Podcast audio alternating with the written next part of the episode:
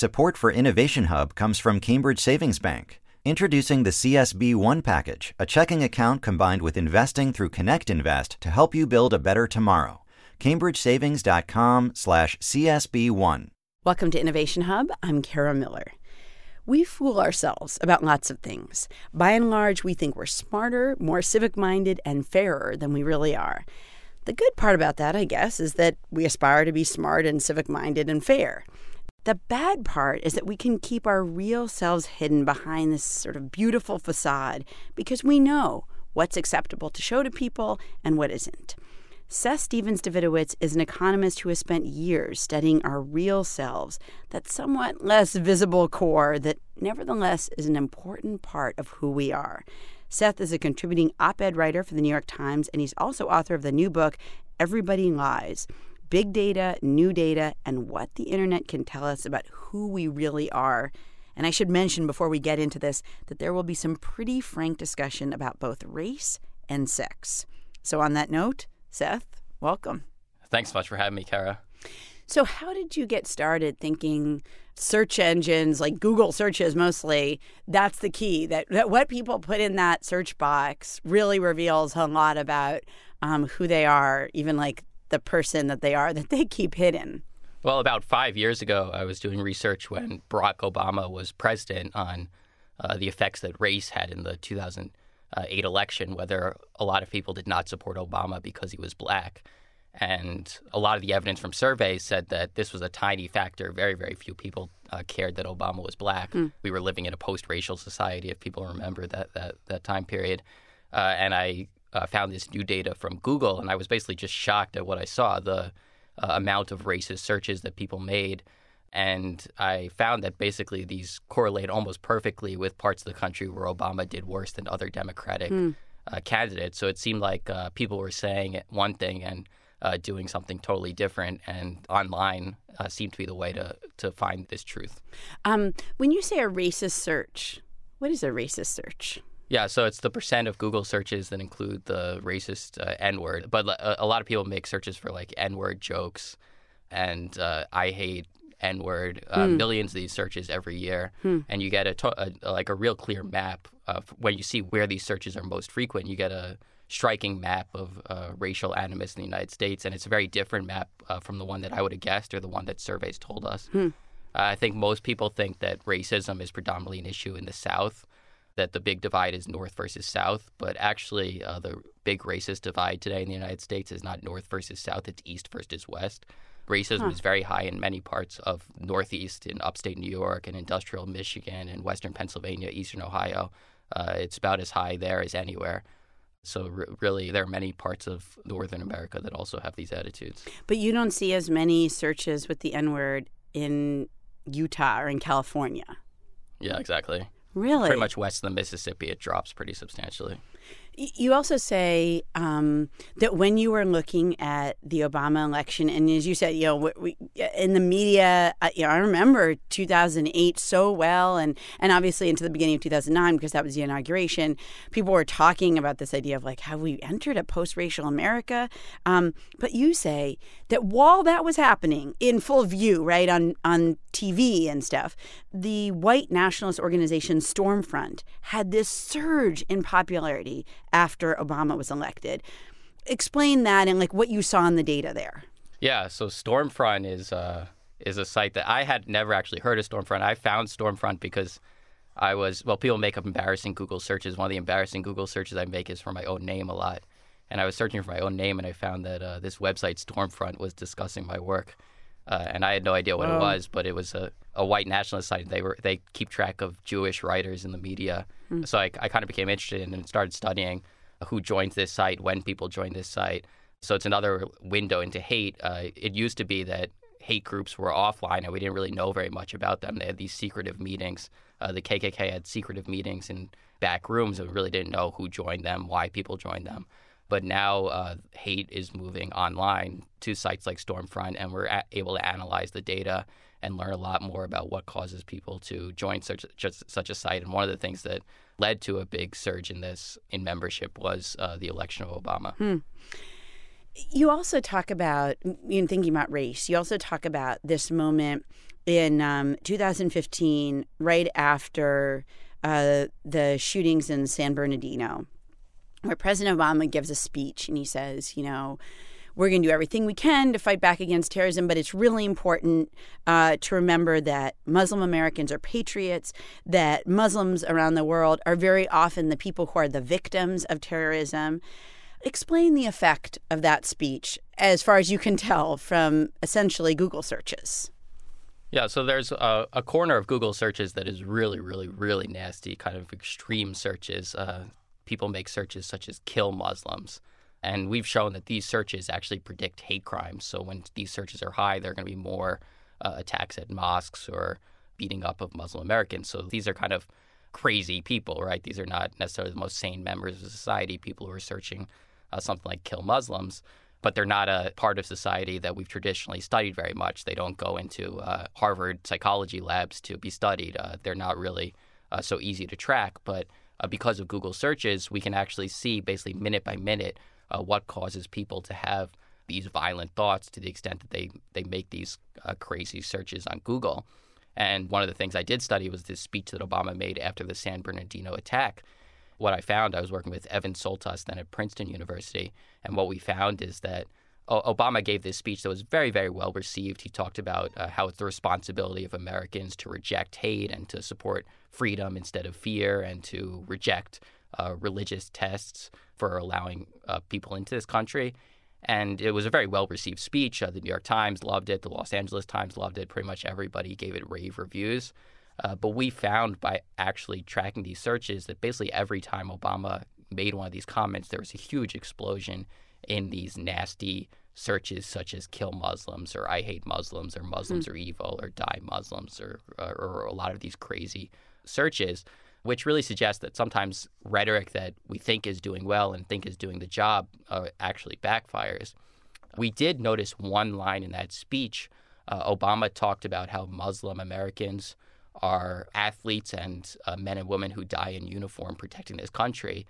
And right after that line, there was a, a big surge in searches for Muslim athletes and Muslim soldiers. So people became curious who are these people? And then hmm. they started tweeting about how Shaquille O'Neal was uh, a Muslim athlete. They hadn't known that before. So we suggested that maybe uh, instead of lecturing people uh, to make them less angry, which maybe will just backfire, you might want to provoke people's curiosity and change how they think about a group. Hmm. Uh, after we wrote that article, you know, it was in the New York Times. It got a lot of attention. I think perhaps somebody in, in the Obama White House read our article because uh, a few weeks later he gave another speech at a, a Baltimore mosque, and again that this was uh, nationally televised, got a lot of attention. Uh, but this time, Obama stopped with the lectures and the talk of responsibility, and instead uh, really doubled down or quadrupled down on on uh, the the curiosity part. So he talked about how Muslim Americans built skyscrapers in Chicago, and uh, their mm. teachers and firefighters, and Thomas Jefferson had a copy of the Koran, and mm. after he made this speech, uh, this, the really nasty searches kill Muslims. I hate Muslims. Muslims are evil. They went down after this speech. So it did seem this speech was a lot more uh, successful, and I think that really shows the power of uh, this data, where uh, we could actually, you know, how to calm an angry mob is not right. necessarily something that has been researched very frequently. Right, right. We haven't had minute by minute.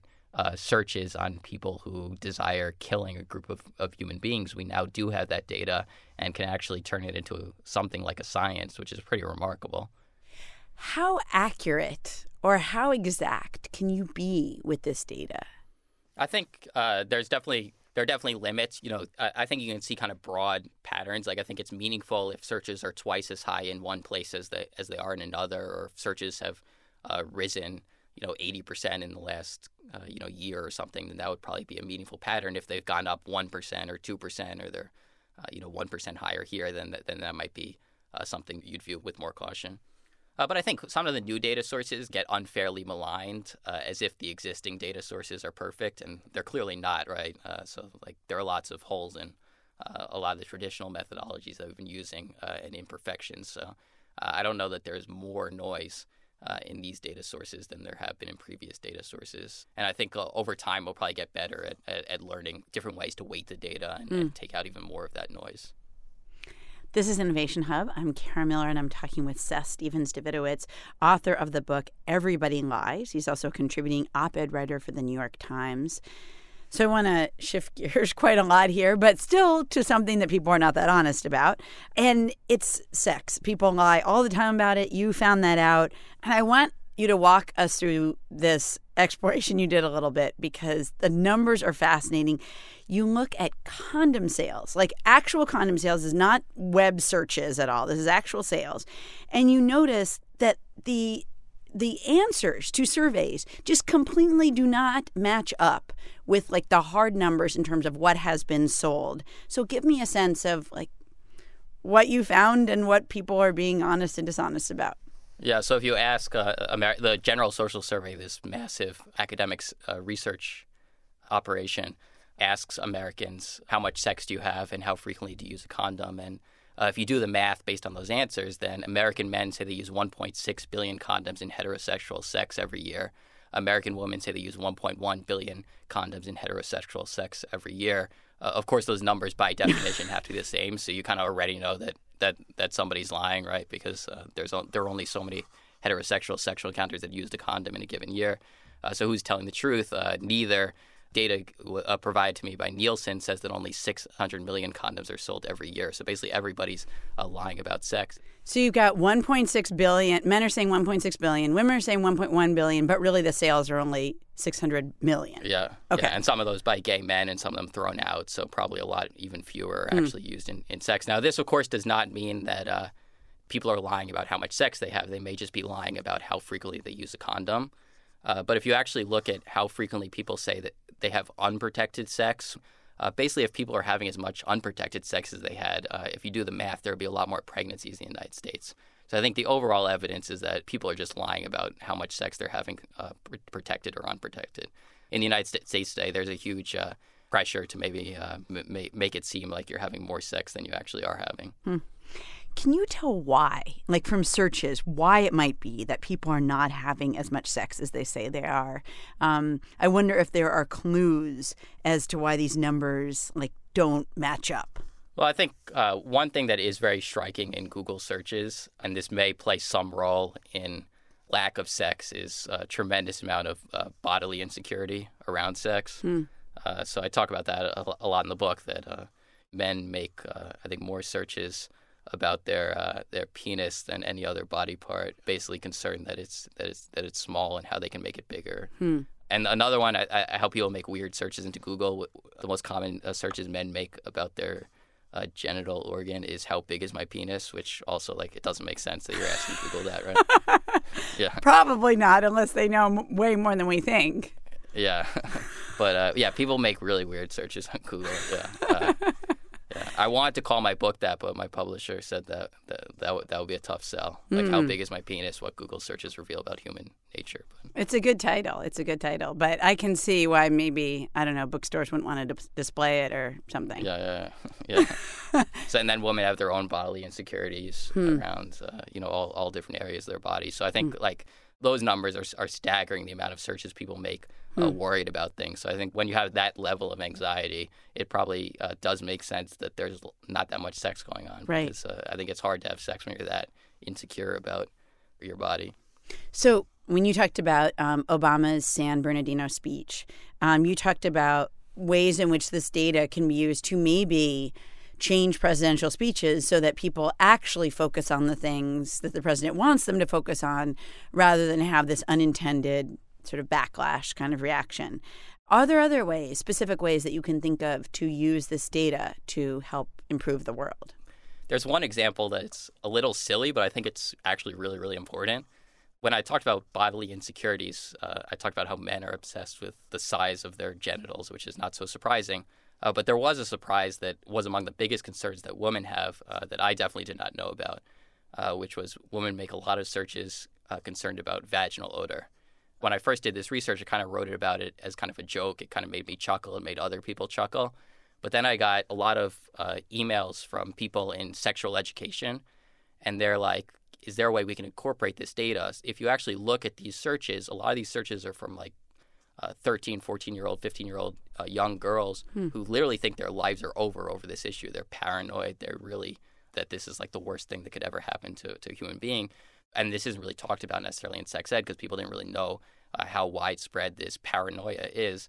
So I've been talking to people in sex ed about how can we incorporate some of this this research uh, into sexual education and maybe reduce the paranoia among young girls. So that's like the reason I like this example uh, is because it's this area that is so embarrassing that it's not really talked about and we didn't know about it. But by aggregating everyone's data on Google searches where they are honest, we learn about this kind of widespread insecurity that hmm. previously uh, we didn't really know about and can uh, maybe lower the, this insecurity. So that's one example.